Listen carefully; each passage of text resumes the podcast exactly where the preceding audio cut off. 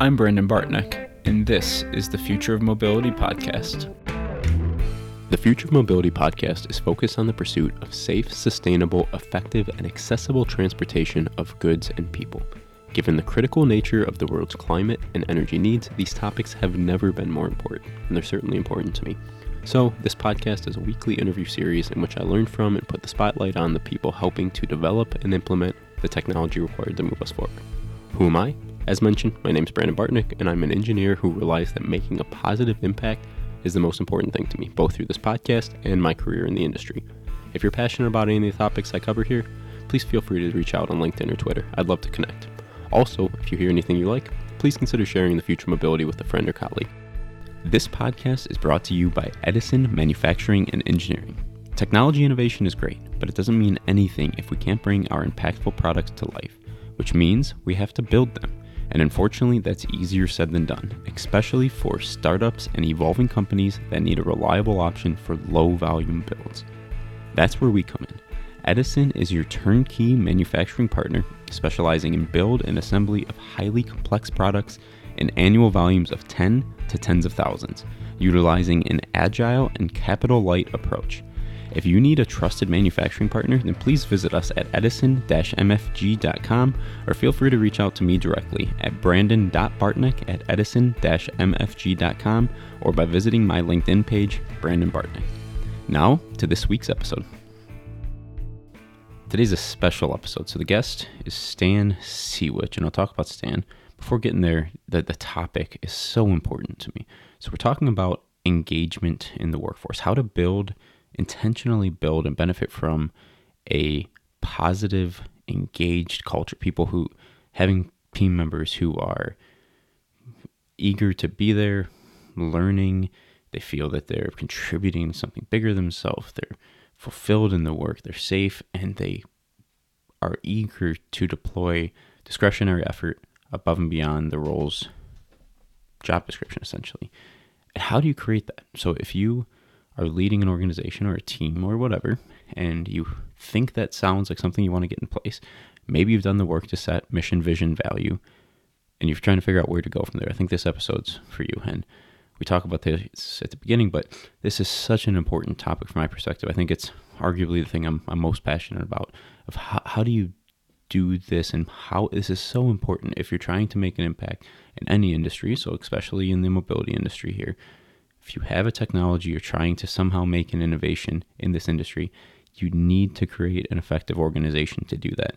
And that's what we're talking about here. And Stan is 100% the perfect guest for this. So he's a friend and advisor, someone I personally work with and our organization works with, and he really knows himself. So he knows his stuff. So he calls himself a business psychologist. He says it's saying that he's made human behavior within the context of creating economic interdependencies his life's work. And I've seen it firsthand. He's, again, exceptional in this space. Done a lot of great things to get him to this point. One of them being supporting WD 40 for 20 years as a consultant and a, a direct team member, retiring in 2021 as VP of Global Organization Development. If you're not familiar with their trajectory and the path that they took, they did some remarkable things during that time period and are uh, quite a role model of an organization. So we, we, we talk, we cover a lot of ground here, and Stan gives an, an intro at the beginning. So I don't want to go any further on the intro, but um, yeah, this is a really meaningful discussion for me. I hope you enjoy it as well. Please enjoy this conversation with Stan Sewitch. Today I'm joined by Stan Sewitch. Stan, thanks for coming on the podcast. My pleasure, Brandon. Thanks for having me. Yeah, I'm, I'm really, really excited for this uh, this discussion here, and uh, I want to want to quickly set a stage, set the stage here, and explain a bit why. So the the topic we'll be talking about is it's it's culture, right? And it's building off of, and we'll, we'll talk a bit about um, book you've written, Engage, how WD forty um, built the engine of positive culture, and we're talking about this idea of if someone's listening, if you've gone through the effort, if you care about building a positive, effective organization, maybe you've defined core values and you have them stated but aren't really embodying that and living realizing the benefits of a positive culture. We're talking about how, how do you actually do that and how do you take the next step here? And this is super meaningful on, on two levels for me. So, so the first is the topic itself. And i think fundamentally, like this is one of the most important things for me personally and through my my work. And the reason I'm so excited about being at Edison and the work I do is that I get the opportunity to make make a positive impact on our people, our our, our employees, our customers, our partners, our suppliers, our community. All of that is fundamentally like one of the most important thing that I'm I'm trying to do personally.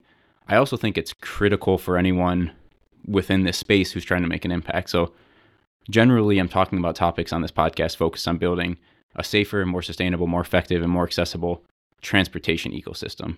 Anyone who wants to do that starts with an innovation, it starts with technology, but you need to be able to build and run an effective organization to actually do that. So this topic itself is really fundamental and important and something I'm excited to, to dive into. And then the second piece of that is the fact that I get to do it with, with you here is, uh, I think, also just incredibly exciting. So you've had a tremendous impact on on myself, and I'm grateful for a lot that I've learned from you. I also think you're one of the best out there talking about this topic and the ability to make that step from this abstract kind of strategic idea and then drill down into how you actually put this stuff in practice. So incredibly excited for for the discussion.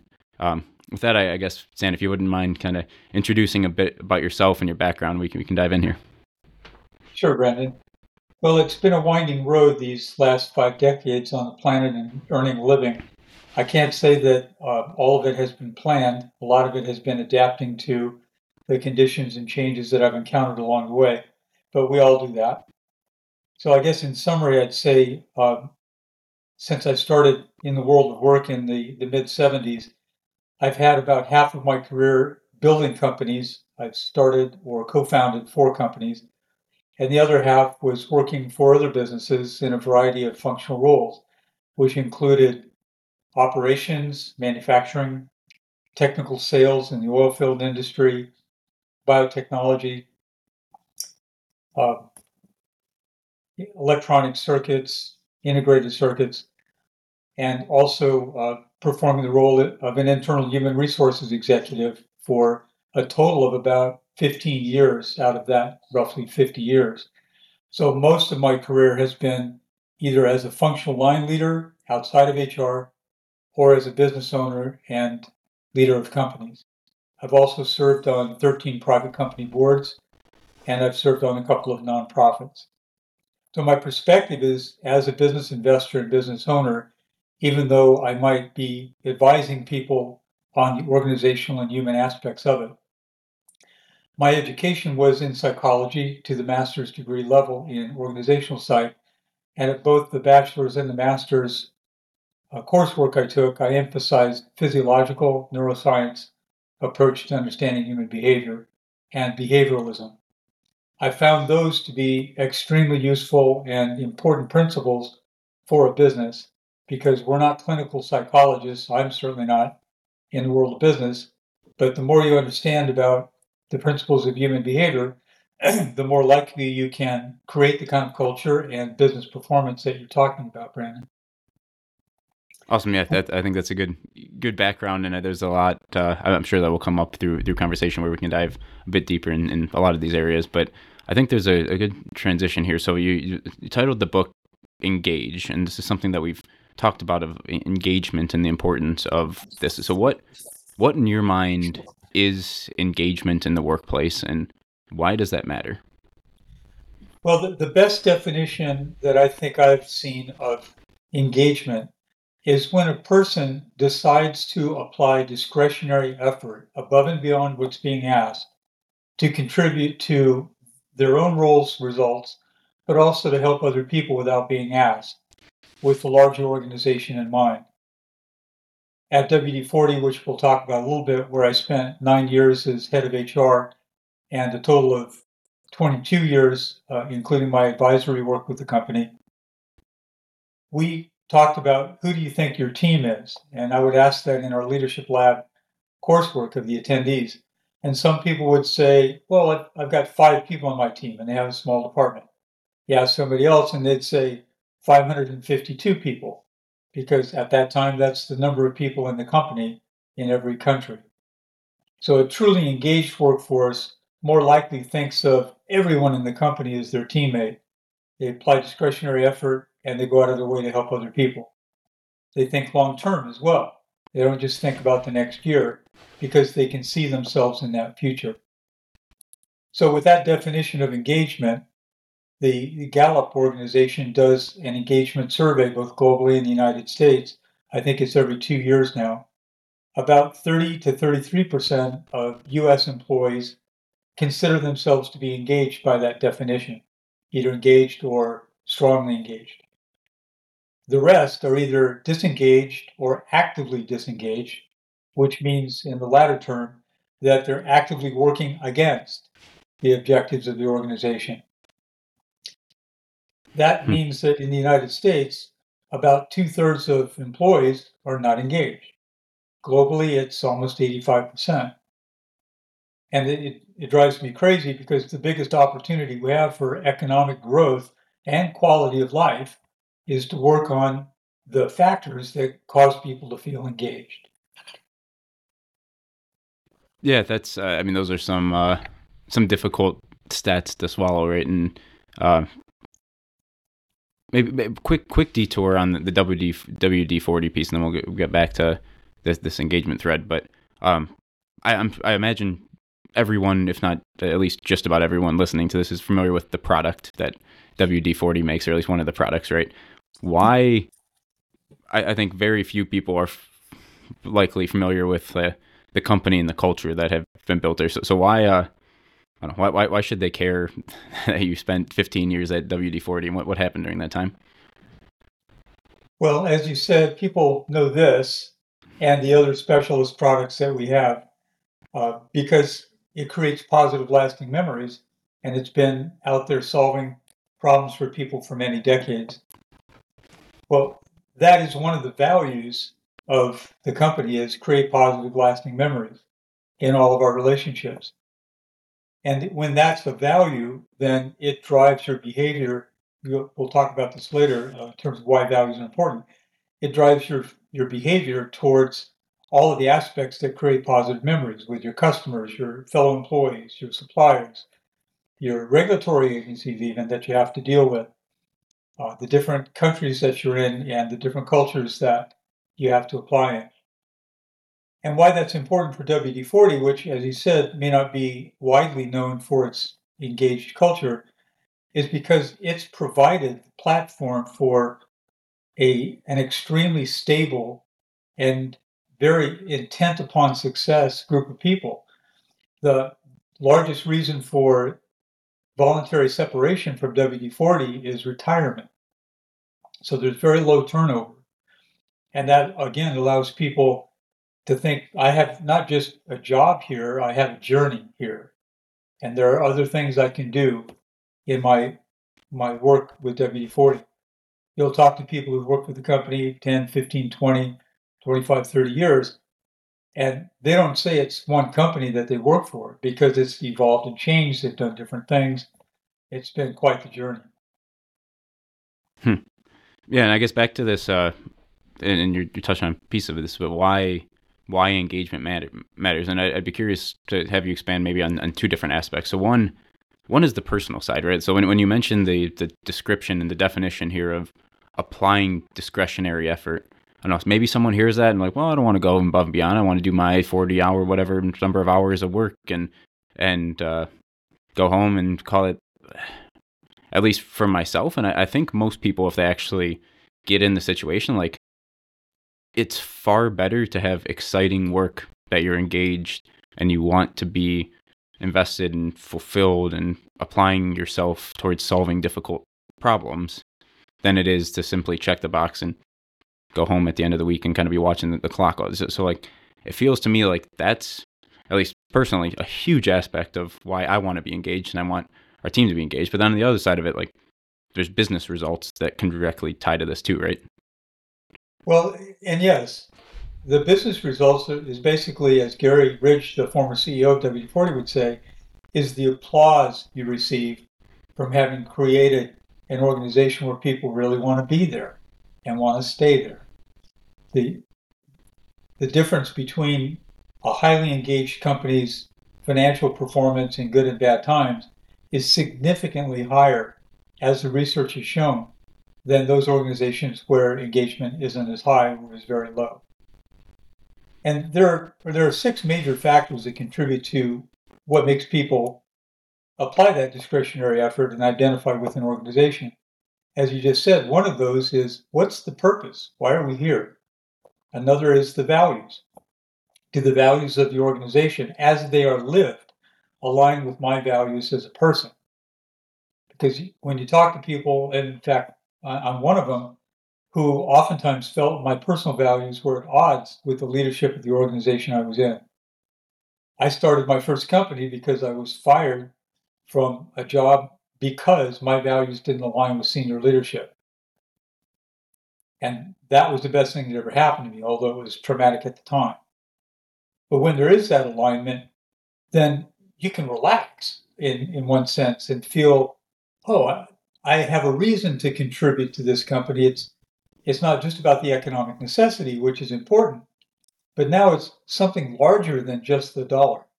And in fact, that's where purpose and values are about. It's the purpose that we're serving and the values we apply that are more important than the dollars coming in or going out.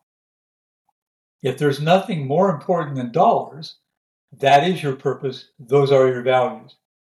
And most people don't identify with that as a, an enduring, fulfilling set of values. I've not met anyone who committed themselves to money as their first motive and was happy over the long haul.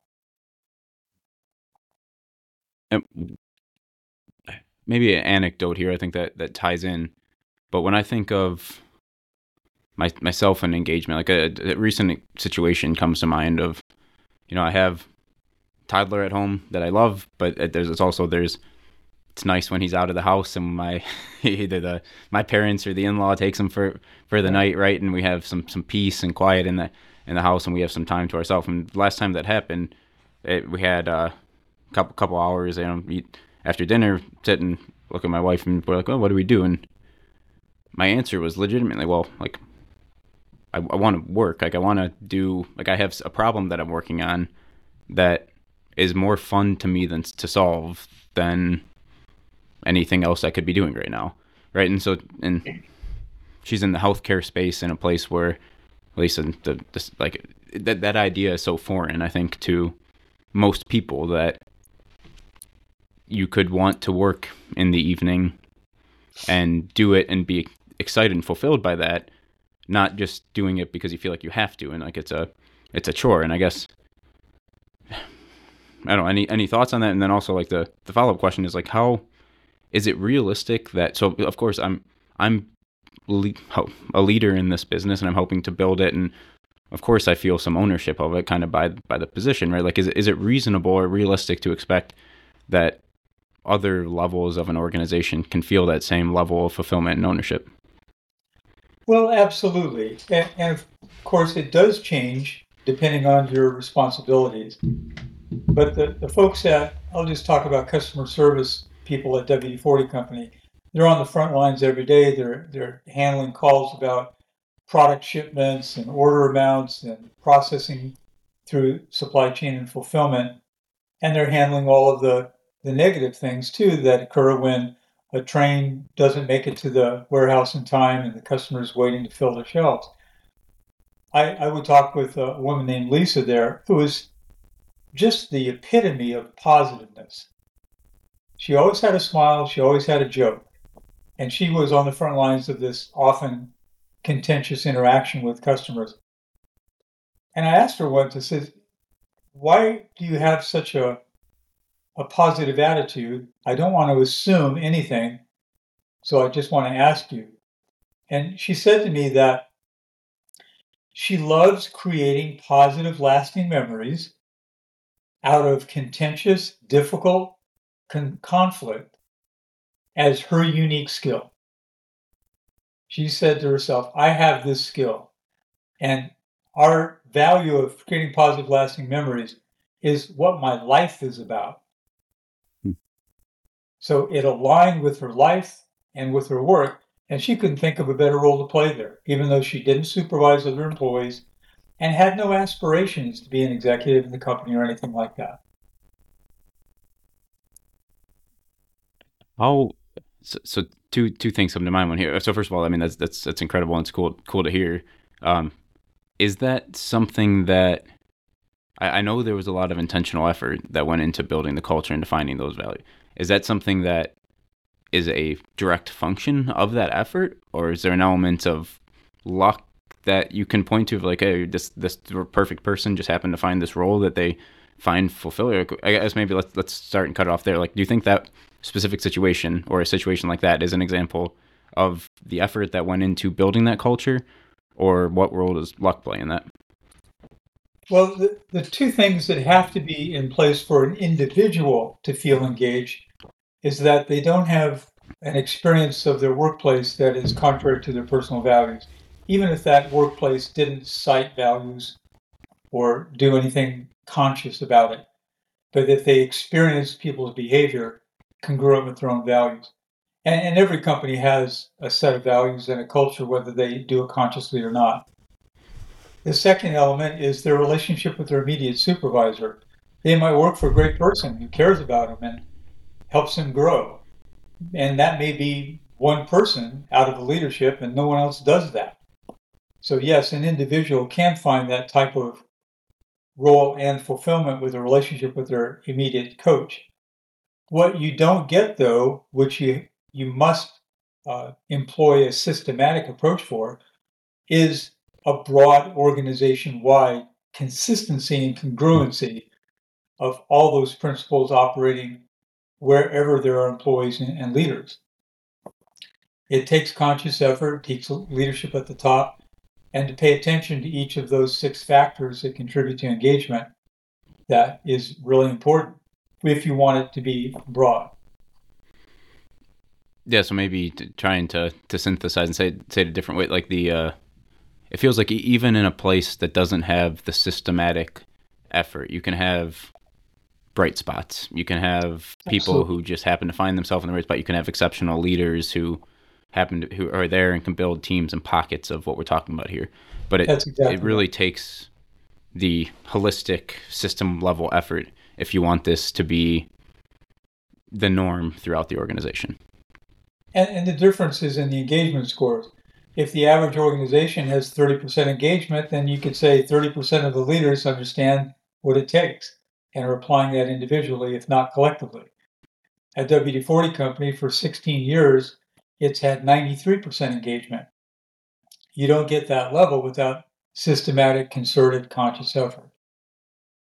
Yeah, and uh, I mean, you you already answered maybe a piece of this, but expanding on the question, so like the, it's almost cliche at this point. The the values on the wall, right? Are like used as the effort that it that went into like yeah, people either fundamentally realize that this is important or they think it's a good marketing trend or whatever the reason, but like the, the effort to define some form of core values, make a communication, whether it's on the website, on the wall, internally, and like so that that happens and has happened pretty widely at this point.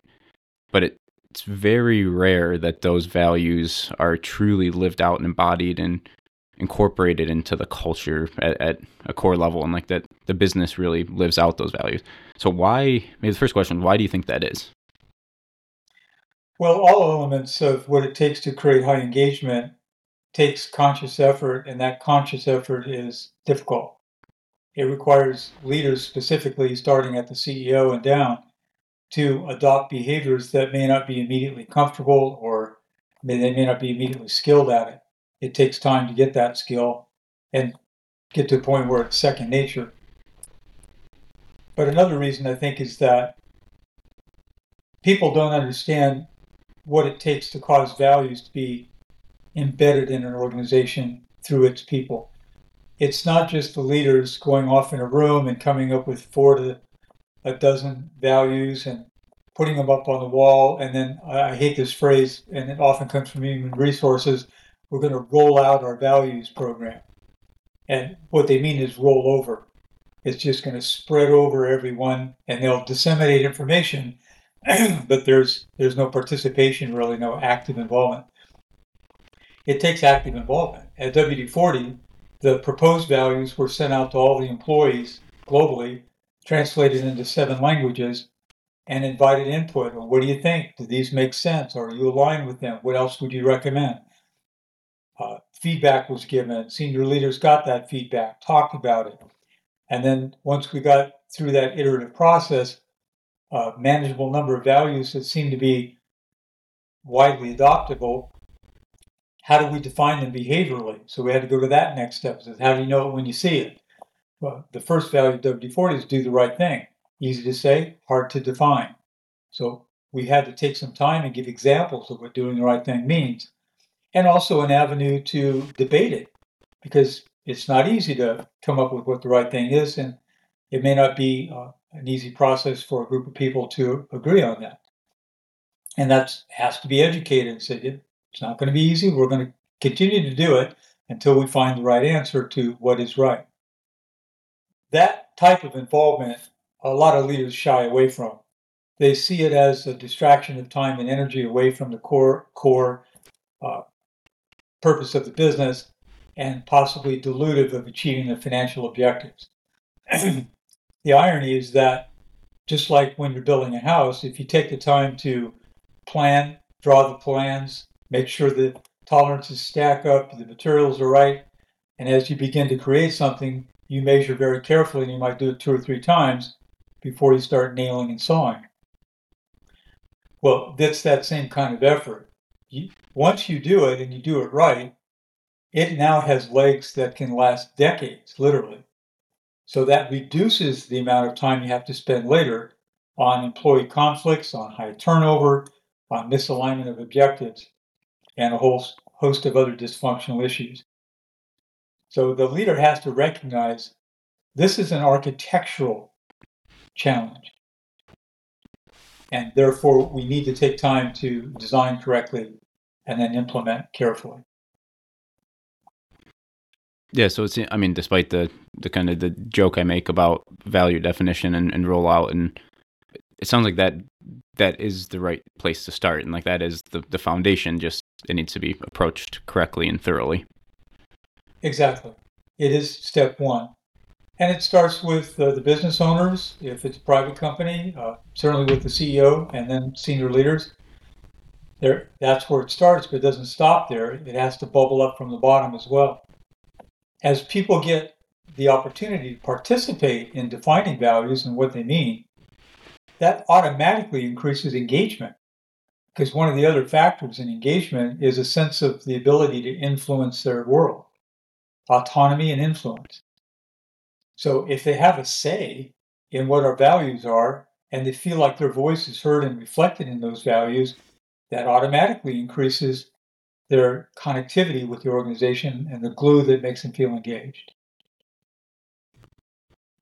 Yeah, and that that, that piece of uh, defining the behaviors and understanding what what it looks like, what it looks like, and knowing what when you see it, like it might be easy to gloss over. But again, I guess I can only speak anecdotally because I have my own experience and haven't actually studied this that that well. But like that that's been such an important piece for me to feel like I'm actually I have a clear understanding and I'm able to lead in a way that's consistent with our values, right? And that you know you have something like you have do the right thing, right? Like that that can mean a lot of different pe- things to a lot of different people, and like any any good value, like you want it to be specific and hopefully not too too broad. But like it, it should have some specific behaviors so that you know like these are the things that we're because when you look to rec- course correct when things aren't right or recognize when things are right, having those behaviors that you can look for and point to, at least personally, has been so valuable rather than kind of having this abstract two word, three word value that you can point to. And, and you just mentioned another key element as, as you've applied it is how do we use these to make decisions? And that's another part of implementing it into the culture is at WD-40, the values were taught in strategic thinking coursework and how to make business analytical uh, res- conclusions. It was used in how do we pick suppliers? How do we pick customers? What products do we create that fit these values? what kind of internal philosophy should we have about leadership and are they consistent with our values? And then every person's quarterly performance dialogue with their coach, as we call them, would include a section on where the employee revealed how they lived the values with a few examples during the course of the last three months. And it was rich dialogue about keeping those, those values alive and demonstrating them. Yeah, and that, that's that's such an important, obviously, important piece here, and but like actually putting those into the decision, right? So like we, maybe I'd be curious to get your your thought on like how to, how to think about this. But like we, we when we're working with customers, right, and we have certain situations that come up, like there, there's always almost always opportunities to either embody our values or behave differently. Like there, there's rational decisions that can be made on either side of, of the coin. It seems like I don't know, it's not necessarily always obvious to behave exactly in the in line with the way that you uh, that you aspirationally want to, right? So like it even the, even when you go through the upfront foundational work, like it's it's not just you know downhill skiing from there. Like it seems like it takes continuous effort. Absolutely. And so one uh, one thing that's really interesting to eh, how how do you think about combining personal values, especially as as a leader, and the organizational value? So something like a leadership point of view. Can you, you talk about that and expand on on how that uh, comes into play? Sure. Well, first off, you don't expect a person's individual values to be confined to only those that the corporation has collectively defined and wants to pursue. And, and even so, there are other values that are at play in organizations that don't make it to the wall. And they're, they're still important in how people agree to interact with each other. So I would say whatever conscious values are broadly adopted, defined, and collectively created, they should be the, the major guideposts, but they're not exclusive or exhaustive. Now, with that said, every human being has a, a wider range of values than any company could possibly incorporate in all of their stated collectively adopted values. The, the key is to not have values in conflict with the organization, but also recognize that everyone's different. Everyone has their own set of values as well. And you mentioned the leadership point of view.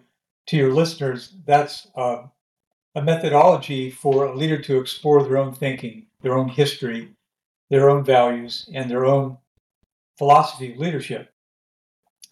Uh, it came to us from the Blanchard companies, uh, a key partner at WD 40 in developing our leadership philosophies, going back to when Gary first met Ken Blanchard in 1999. So I'll add uh, an example from my own life where I might have a value that isn't necessarily uh, additive to the company's values or in conflict. So, one of the values I've had in life is that I want to experience new things more than I want to have new things. Less materialism, more experiential values in life. That's not in conflict with WD-40's values nor is it necessarily supportive of any one of those. It's more of an individual value that doesn't relate to my positive, lasting relationships with others. Uh, and doing the right thing for me personally would include climbing Mount Aconcagua. That wouldn't be someone else's value, but it's not in conflict with our collective values. So humans are rich and varied, and that should be allowed as long as they don't conflict with the agreed collective values. Then how? Maybe it'd be interesting to explore explore a bit further, like what uh, leadership philosophy, right? So, uh, and I think you, you have some good examples uh, in in in your book of, of like this this question of like, hey, what what, what what's your philosophy on, on leadership, right? Like you ask someone if someone's new to leadership, they probably don't have one, right? or they probably probably haven't thought about that. And I guess can you expand on like why why does that why does that matter, and why is it worthwhile for a leader to understand their philosophy? Well, a, a leader affects others by how they choose to behave. And that means that there's a role of leadership. And just like in the theater, that role means what's my script, what's my environment, my blocking, what's the soundtrack, what's the lighting, what's the plot, uh, where is this story going, and how do I change myself to increase the chances that the people who rely on me for leadership are more capable of achieving not only the company's objectives, but their own personal aspirations as well. So that's my philosophy of leadership, and it's the one I've observed to be the most effective. So by asking people what your philosophy of leadership is, the first time they do that, it may, as you said, because of inexperience, the first time they thought of it, it might be something where there's not a lot on the page. But then you take it to the next step. It's, well, what do you think it ought to be? What, who are the leaders that you've really liked working for, and why was that? Who are the ones that didn't provide you a positive experience, and why was that? So, thinking through those things allows a person to now start to consciously select their own behavior. And consciously selecting your behavior is a fundamental skill set of leadership. Consciously selecting your own, and what, what goes into the ability and the skill set, right? So that, that is a learned skill, right? To consciously consciously select your own behavior. That's what you said, right? Right. Can, can you expand on that a bit further? Well, it starts with being egoless. If you interact with someone else and you're their leader, they rely on you for that leadership service. And you're reacting to a, a momentary mistake that they made or a downturn in the market, and you allow yourself to react from your emotional self, which is our lower brain centers that are more instinctive and survival oriented, then it's almost always the case that that emotional reaction is going to push people away from you because they'll receive it as an attack, rightly so. That's an unthinking response. If, on the other hand, you realize that I'm only going to make this worse if I express my anger, how can I approach this without my own fear because now I have to work late or my bonus is at risk because of what this employee did or didn't do. How what kind of behavior should I demonstrate in order to increase the chances that they learn from the mistake, figure out how to fix it, doesn't happen again, and they stay engaged. They still want to be here. Because if I don't do things that result in those responses and use my my anger in the moment to make me feel better, they may not leave right away physically, but they'll leave mentally. Mm-hmm. And they'll start thinking, I don't have enough work life balance. I want to work 40 hours a week. I don't want to give another minute to this asshole that just treated me that way. Yeah.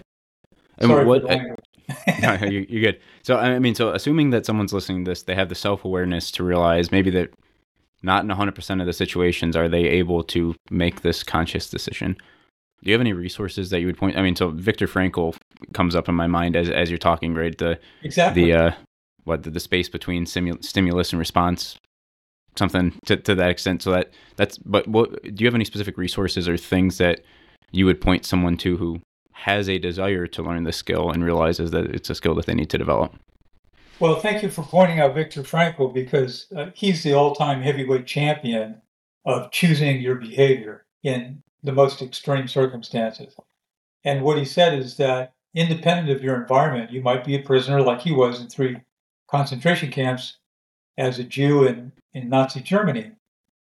But he said between that stimulus, which unthinkingly you might react to, and the response, you can pause, you can take a moment and then make a decision about how to respond. And that is the freedom that you have in life that no one can take away from you. So that concept alone at least gets you started. Then you can start to examine and understand your own brain as a human being.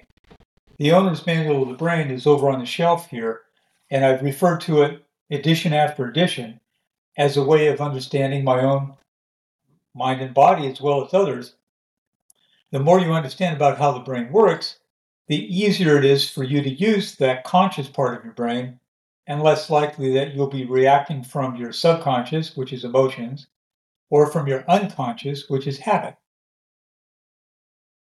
The more you engage that conscious mind, the prefrontal cortex and your ability to be objective about even your own involvement, the practice then makes it easier. But it starts with understanding simply that, that my brain my mind is made up of three different levels, only one of which is available to me to talk about. So, how do I get more of my brain able to be accessed by my conscious mind? It starts with understanding simply the principles of human behavior. And we taught that at WD-40 in our leadership development coursework. There was a whole section on psychology of leadership. It, and I guess double click the owner's manual to the brain. Like that's the name of a book. Yes. Owner's manual to the to the brain. Okay, I'll I'll, I'll provide a link uh, link in here. And I guess the last question. So this is a I don't know. It's a topic. I mean, we you and I have talked a lot about. So so no surprise to you, but um, for anyone listening, this is just super interesting to me. So I'll ask one one follow up question. Um, how do you feel? So like physical training is a space where I think I get a lot of value of of learning this skill set. So like I was uh just a couple days ago, I was on stationary bike doing know, max heart rate, like really painful, strenuous exercise, and I can't do this all the time. Like I, I, I always find myself getting stuck in loops where I'm not doing it well. But like there was a moment during the hardest part of that where I was able to zoom back and be like, zoom out and like I could feel myself tensing and be able to zoom out and be like, well, let's actually pay attention to what I'm physically feeling right here and like check in on the different aspects of my feeling my legs and the sensations in my body and like unconsciously like I switched from a grimace to a smile and I'm like, well, that's actually it's a weird experience, but it's not like this has to like this has to be pain necessarily like this. And then I went back and I mean, it's not again not something that I I can do often, but like I look at those experiences and the ability to have some type of physical discomfort and choose a response to that. I think as valuable training for the emotional spot. But how, how do you think about that? I think that's a wonderful example of what we're talking about, pulling out of the emotional subconscious, the one the subjective experience of discomfort, and being more objective and looking at it as if you're outside of your own body. That is excellent practice.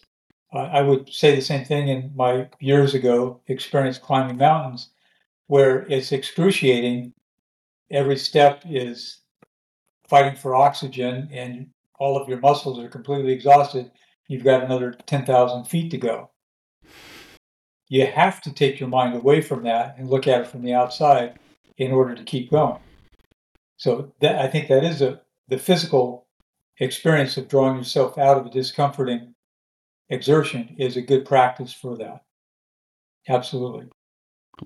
And yeah, and so I guess then zooming back out of this this conversation, and I think this expands on this topic of why why culture can be difficult. And this, I mean, I'm on a journey here, I guess, like just about everyone is, but I'm very much on a, a learning journey here of actually putting this in practice and, and building a, a, a positive, engaged culture. But one of the things that has struck me over time and can, continues to add up is like, this is, it takes holistic system level effort, right? Like the stuff that we're talking about here, the psychology of leadership, like this isn't a nice to have. This is part of the puzzle, right? It's not you start with this f- core foundation of values, then that has to proliferate into the way decisions are made. You mentioned about who you work with, suppliers, customers, the way meetings are run, the way you recognize people, the way you do performance reviews, compensation structure, recruiting, the way you're setting expectations and accountability. Like all of these pieces, I think, need to come together and be executed well if you're actually going to reliably build this positive engine and, and culture. Can, can you talk about how, how you think about this and the, yeah, the, the system level effects here? Well, it, you've summarized it very well, and it's it's the reason why I wrote the book. It, this isn't a plug for my personal income, but this book was designed for a conference we did in October so that people had a takeaway that talked about the different elements of the engine, just as you outlined. It does take a systemic approach because you could do just great in this one area, like how we do performance reviews. And you might do really badly in selecting people to bring into your company that are not really matched to your values. And so who you hire becomes your future. That's why, as, as you point out, hiring is such a critical element. It's not just about their technical competencies, it's about their character and their alignment of values to at least not be in contrast to it. But all of those elements affect the six factors of engagement. And yes, it does take a systemic approach. And you asked earlier why why it's so difficult for companies to do this. I think one of the reasons why engagement isn't higher is because each one of these six factors, if you remember the old uh, jugglers on the variety shows where they had a plate spinning on top of this pole. Well, you mm-hmm. get a couple plates spinning. Now you got to put up a new one, get it started. I got to go back to the first one, keep that spinning. And how many plates can you keep spinning before one falls?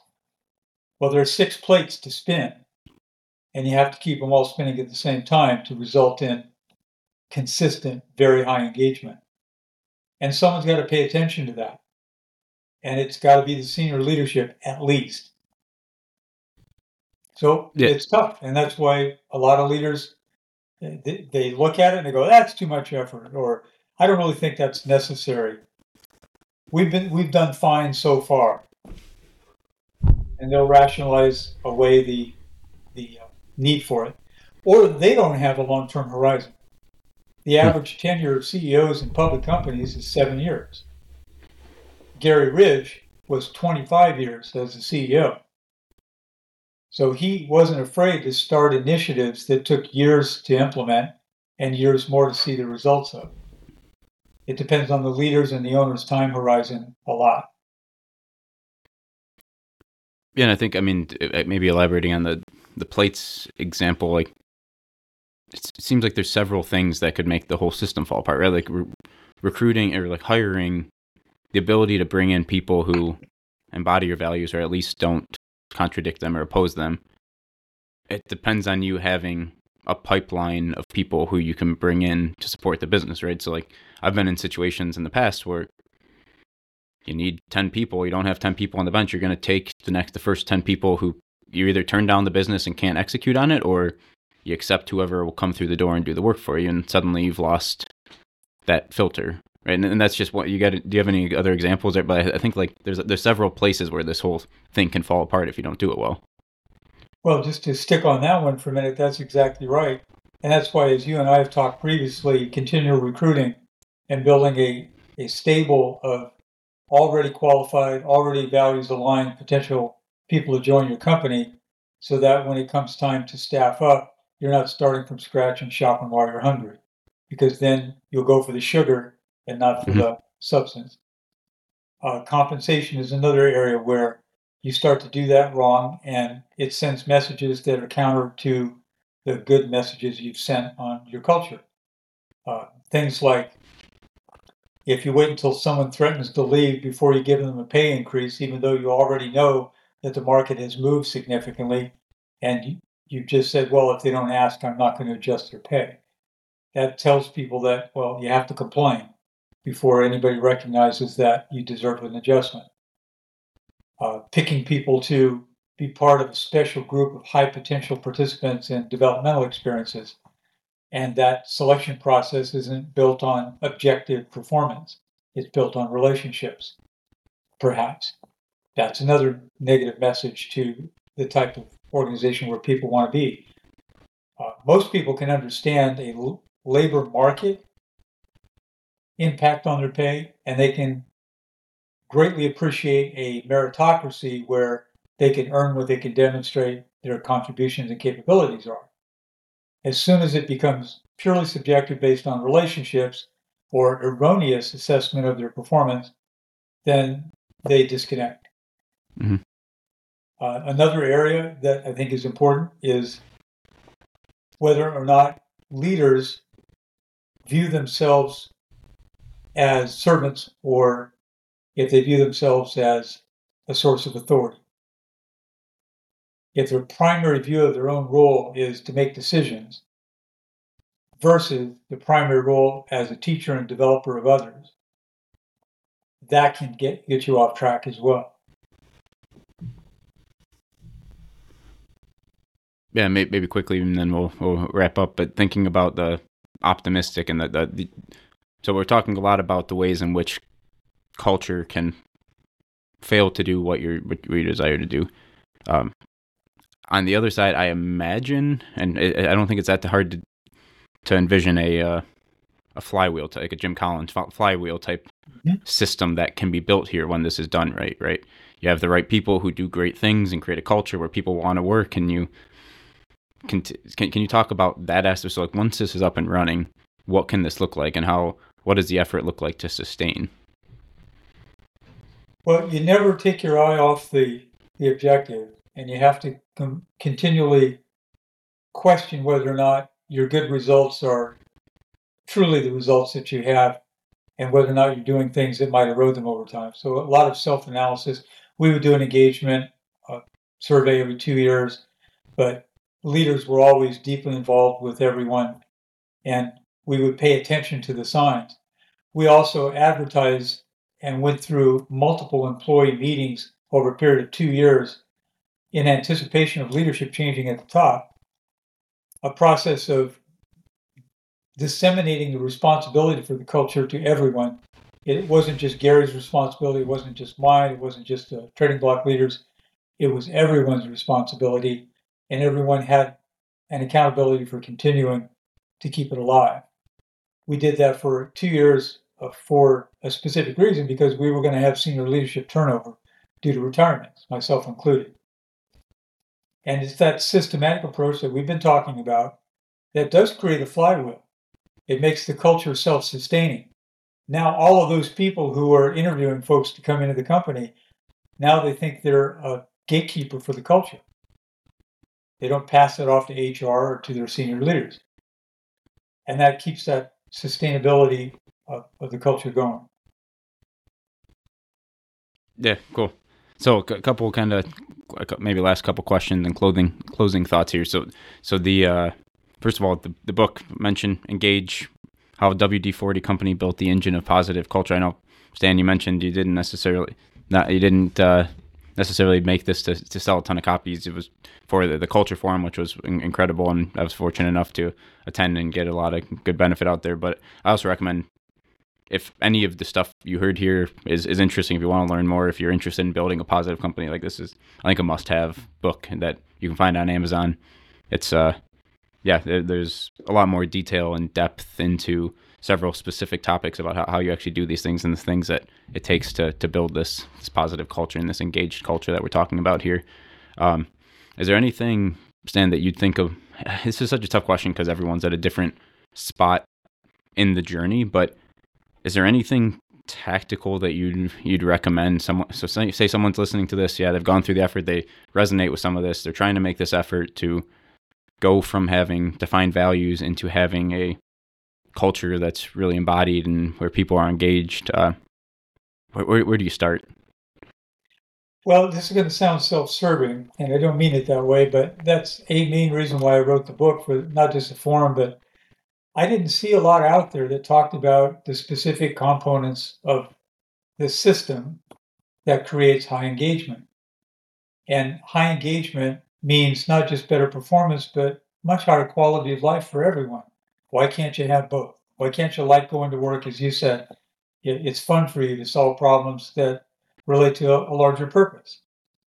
So that's why I wrote the book. And I think I would recommend it for people who just want to get an overview of all the different components and how maybe one company and others from my experience that I cited in the book and how it was applied. And then just start.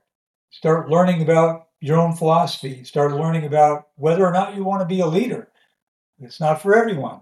It's if you do it as a servant leader, it's a lot of work. It's extremely fulfilling, but it's not a path for everyone. Uh, also, there are a lot of other thinkers out there. What I've found to be the, the two most important contributors to what successes I may have had in this regard is learning about psychology, human behavior, and learning about business. As I say in the book, and, and I think you would agree with this, Brandon, you also have to have a good strategy, an effective business model, and there has to be a market for what you offer.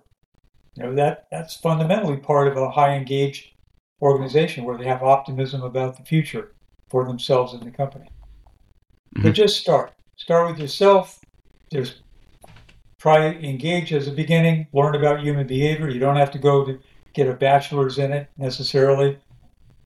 But I would say focus on research that is empirical, not research about people's opinions.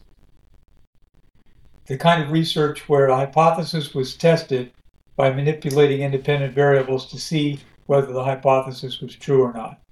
Empirical research. There's far too much research uh, that's simply opinion getting. And everybody's opinion, remember, is only one third of their brain. There's still that subconscious and unconscious that means they don't know themselves that well. So self reports research is this valuable, empirical this much. Yeah. And uh, maybe just expanding, you're highlighting quickly that, that point on like one of the reasons I get so much value out of our conversations is you understand the whole business. And that's what, when we're talking about system level stuff here, right? You can't, I don't, I don't want this to be disparaging, but you can't just be thinking about HR function. Like it's all of this comes together. And I guess the way I think about it, and part of the reason why I went from, I mean, engineering to business development and sales and marketing and then to business leadership is I, the guy Seth Godin has tremendously impacted me. And one of the biggest lessons from him is if you want to do good at marketing, build a great product and service, right? It's not, yes, you need to do everything else and you need to get it in front of the right people. And you, but it needs to start with you better have something that's worth talking about and worth selling. And I think that's the same thing in culture. Right? Like you, you need a business that actually does something meaningful and you win, right? And you, I guess I don't like the term win and loss, but like you're doing something meaningful. Those are table stakes, right? They're either product or service that is in demand and you can provide it at a competitive performance, price, and delivery. If you have that, now you can play the game of business. Next is what kind of an organization do you want to have and how do you want to treat people on the way? Yeah, I think that's a that's a great place to leave it. Well, Stan, we really appreciate the time. This is a lot lot of fun fun for me, and uh, yeah, great great stuff. Get the book um, if you're if you're listening to this, and uh, yeah, really appreciate it. Thank you, Stan. Thank you so much, Brandon, for the opportunity to speak with you.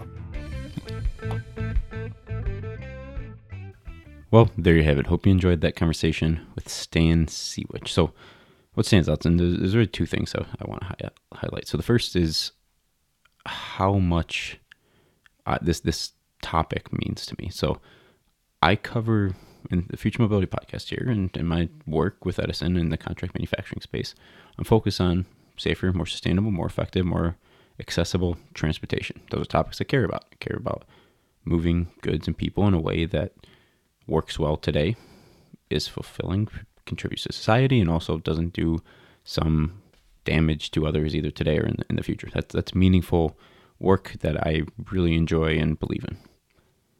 What I believe in even more is making the lives of the people around me better, making some positive impact on the people I interact with, and ideally through a chain of events, helping them then proliferate that and making some positive impact on society. So starting, you know, with our, and it starts with our team, and then from there, the people we work with, our community, and hopefully from their society, and that is one of, if not the most exciting and impactful thing that I think I can do. And this conversation is, is at the heart of that. How do you create an engaged organ- organization where people not only do great work, but they're they enjoy it. They're fulfilled by that work. They become better people. They enjoy what they're doing. They show up better in the workplace as well as outside of the workplace. They contribute to something bigger than themselves that's having a positive impact on society and that that's incredibly meaningful for me. So I, I hope I hope you enjoyed this conversation. I, I mentioned at the beginning, this this type of stuff really gets me going and is so impactful. It's it, Stan is a huge has had a huge impact on me, on Edison, on our sister company PJ Wallbank Springs, and uh, yeah, ho- hopefully this just just a drop in the pan here, but hopefully you enjoyed this as well. And I, I would say I have incredibly high expectations when I speak to an advisor or someone like that, and it's it's very rare that I that those expectations are met, let alone exceeded. And Stan is almost he's, he's constantly exceeding my expectations when I come to him with problems and questions and things that from his past experience, from the way he's thought about things, the knowledge base he has. It's incredible what he can do to contribute in this space and the work. And yeah, certainly get the book Engage if you haven't. I highly recommend it. Um, that that'll set you off on on the right path, or at least get you started. And yeah, re- reach out to Stan or myself if you want to get in touch with, with Stan because I, I, highly recommend it. And I guess the, other, the last thing I was going to say is we, we, talked about this a bit, but there's, there's so much intentional effort that's required to do this in a repeatable and reliable way. If you want to build a positive culture and benefit from all the things that come with that, you don't want to get lucky doing it, right? And you can't just focus on the surface level stuff or the obvious stuff, but you have to think holistically throughout the way the business operates to actually do this and build a robust system that's repeatable. It's going to survive and with and you know actually grow better as hardships come up and all that. And it's it's worth the intentional effort. So I've gone gone longer than usual here. Hopefully you're uh, not too sick of hearing me talk yet, but um, yeah, appreciate you listening again. Hopefully it's not just me, but this means a lot to me, and that this topic is one that I, I believe in deeply. So um, really appreciate it. And as always, there's more to come next week. Thank you for listening to the Future of Mobility podcast, brought to you by Edison Manufacturing and Engineering. If you have a need for a trusted manufacturing partner for low volumes of highly complex products, then please visit us at edison-mfg.com or feel free to shoot me a note directly at brandon.bartneck at edison-mfg.com or visit my LinkedIn page, Brandon Bartneck. Edison specializes in build and assembly of highly complex products and annual volumes of 10 to tens of thousands, utilizing an agile and capital light approach.